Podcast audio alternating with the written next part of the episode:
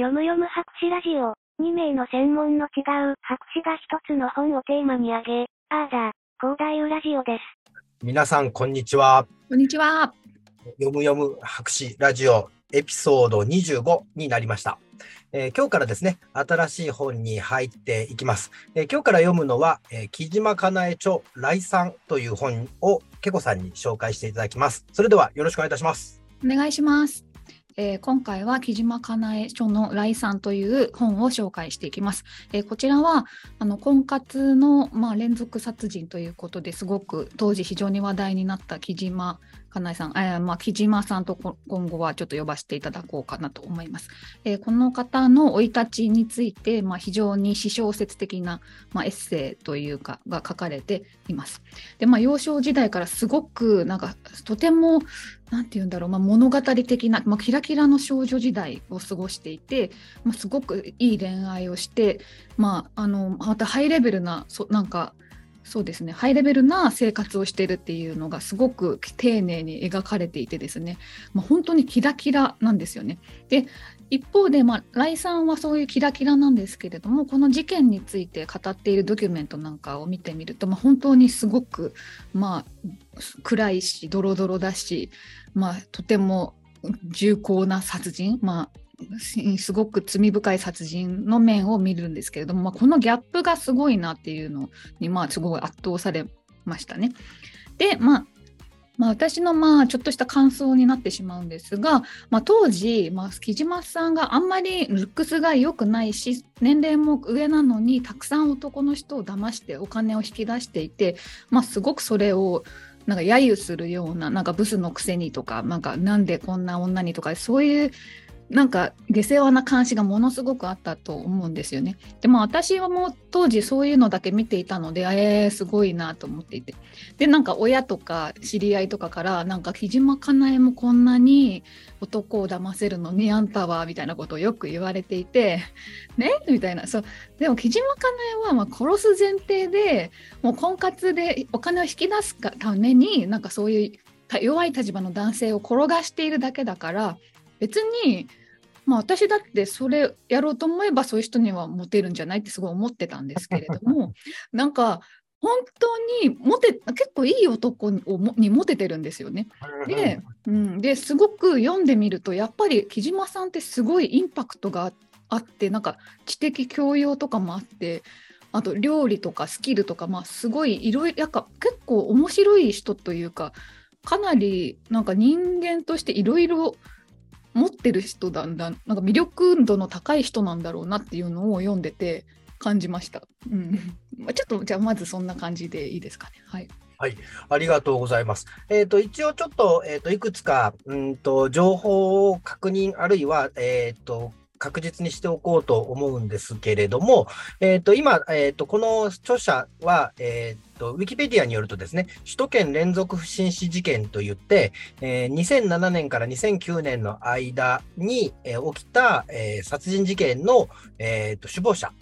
えー、容疑者、いや、もう正確には今死刑囚になっている木島かなえさんについての話になってます。ただ今著者は木島かなえさんという話になってますが、えー、っと彼女は獄中婚をさんかいぐらいされてるらしくて、現在の、えー、名字というのはあの分かりません。ただまあ著者の名前で、えー、と呼ばせていただこうと思います。かつ、まあ、あのやはりこう殺人を扱う話、あるいは死刑囚を扱う話なので、一部こうセンシティブな内容に触れるかもしれませんが、まあ、できるだけあのいろいろこう問題が起きないように話していこうと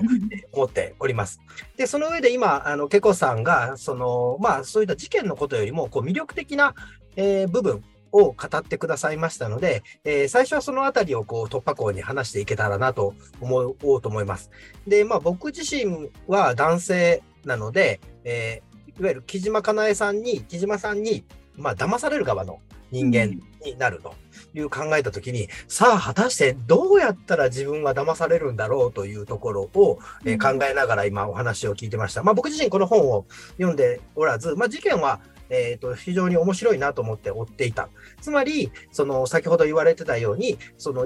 一番は容姿のところと、えーと、あとそれモテるというところのギャップが、おそらくネット上とか、あるいは、まあ、あの、なんていうかな、ネ、ネット上のみならず、ワイドショーを騒がせたと。うん、で、その少しね、あの、ふくよかな感じの女性であるが、あの、すごい、まあ、いわば最初は詐欺師なわけですよね。本当ね。はい。たくさん詐欺をして、ものすごくこう、儲けて、えー高級車を乗り回してということだったらしく、お金を、えー、と取るために、えー、まあ、結婚したり、あるいは婚約したりとかして、その、配偶者だとか、その相手の方を、まあ、殺して、そして、うんえー、お金を奪うということをされてたと思うんですけど、まあ、だけど、それだけこう、惚れ込む女性というのが一体どういった人だったら僕はそんなに惚れ込むだろうかというのを思いながら、聞いてたんですけど、なんかこう女性から見て惚れ込むポイントって何か分かる部分ってありますか？うーん、やっぱ自信があるなって思いますね。なんか堂々としている、うんうん、なんか普通だったらやっぱもう何歳だしとか、そんなに美人じゃないしとかで、なんか結構卑屈になっちゃう人が多いと思うんですけど、こう開彼女はすごく開き直っていて、自信があって、なんかそうですね。あと性、性だ。あの、うん、そう、セックスに強いみたいな、なんか、それにすごく自信があるんですよ。うん、で、うん、その自信、うん、私があなたを幸せにしますみたいな、うんうん、私についてきたら、あなたは大丈夫だよみたいな、なんか、そういうところに寄っかかりたいのがあるのかな。あと、すごく料理が上手なんですよね。うん、その、今の上手だという話は、えーと、うん今このライさん自体は、えーと、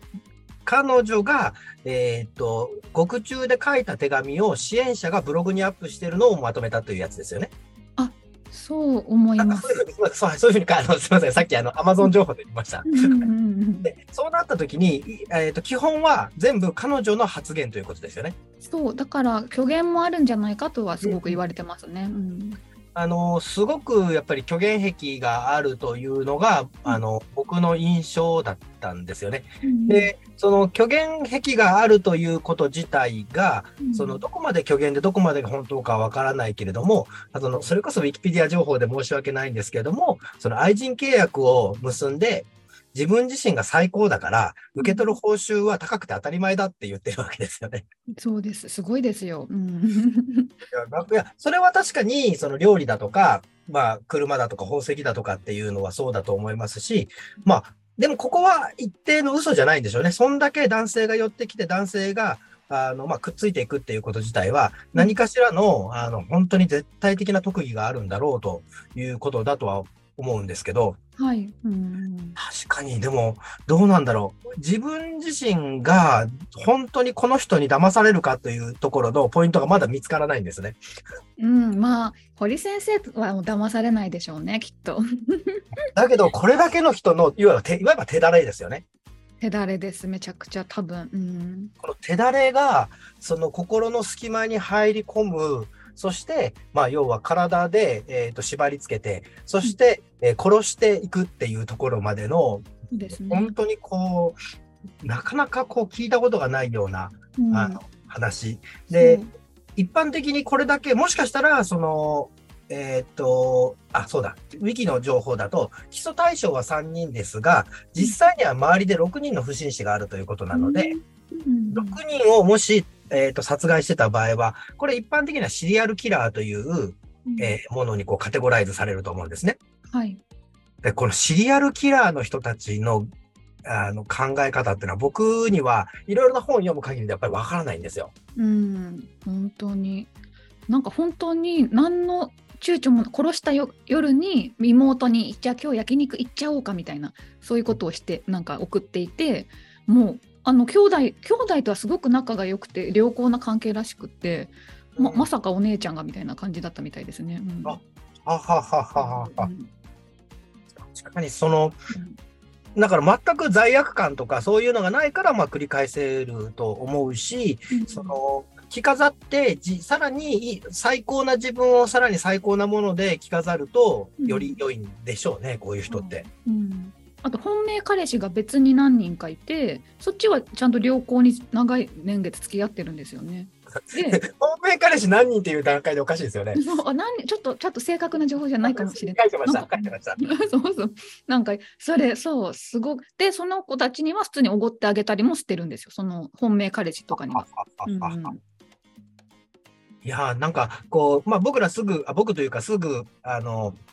病的なものとしてどうしても捉える傾向に、まあ、医療職なのであるんですけど、はい、割とこういう人たちって自己愛性パーソナリティディスオーダーとかって言って、うんうんうん、非常にこう自己愛が高くって、うん、でも自己愛が高すぎると、えーと、なぜそれが病になるかというと、大体うつ病を併発するんですよね。そう、日島さんもうつ病になったって書いてありました。うん、あ、ならやっぱり多分こういったパーソナルディスオーダー、いわゆるこう人格障害と言われるやつですね。うんうん、をやっぱり持っているんであろうというところでしょうね。うん、なんか私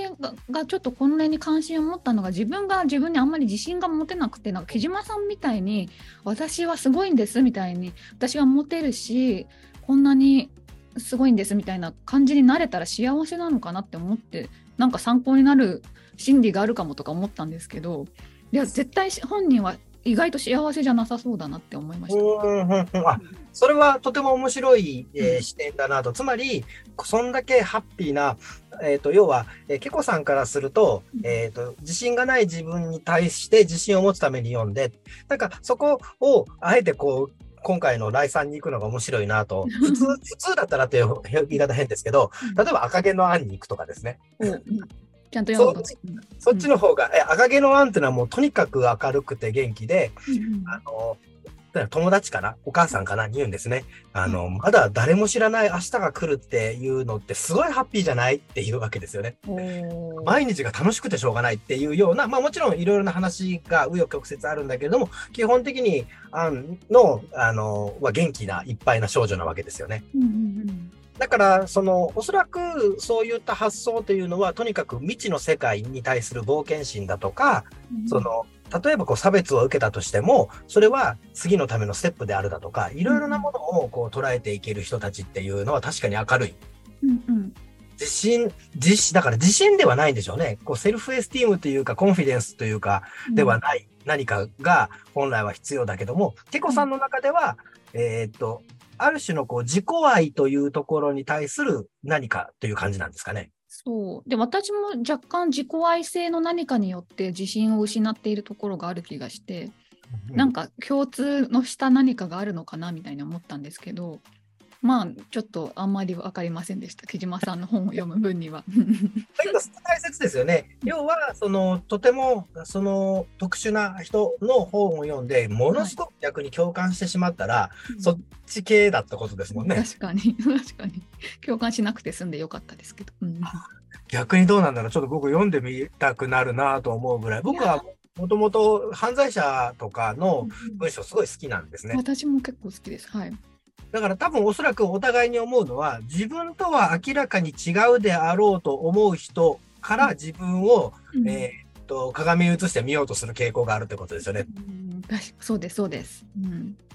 でも結構やっぱあれなんで自慢話に付き合わされているような辟易感みたいなのは読んでてすごくあって、最初の方とか特にえな何これみたいな、なんかめっちゃ自慢話聞かされてるみたいな感じになりましたいやまあでもそうですよね。その自慢話を、えー、としたいから、それであのとにかくブログにアップしてくれと。でおそらくその反応というのも、えー、とその人からまた外から聞いて、とてもその自分が満たされるんでしょうね。うん思います。うんいや完璧な自分なのか、あるいはいびつな自分なのかって言われたら、おそらく、まあ、裁判記録をちゃんと読めばいびつな部分とかっての出てくるとは思うんですけど、うん、この古代妄想的なあすいません古代妄想ってどうしても決めつけてしまっていることに問題がありますが、僕はどうしても古代妄想だろうという、まあ、そんな気がしまし、しちゃいますね、うん、この古代妄想の部分っていうのをこう持っている人たちの話とかっていうのをちょっとあの次から広げていけたらと思うんですが、そんな感じでよろしいですか。はいはい、はい、それでは、えー、っとエピソードにじゅうごこれで、えー、終了します。それではまたねまたね。このラジオには発言者の主観が大いに含まれます。可能な限りデータや根拠に基づいて内容を確認しておりますが、間違った内容も含まれることがあります。そのような場合はご指摘いただけますととても助かります。皆様と共に熟成していければと考えております。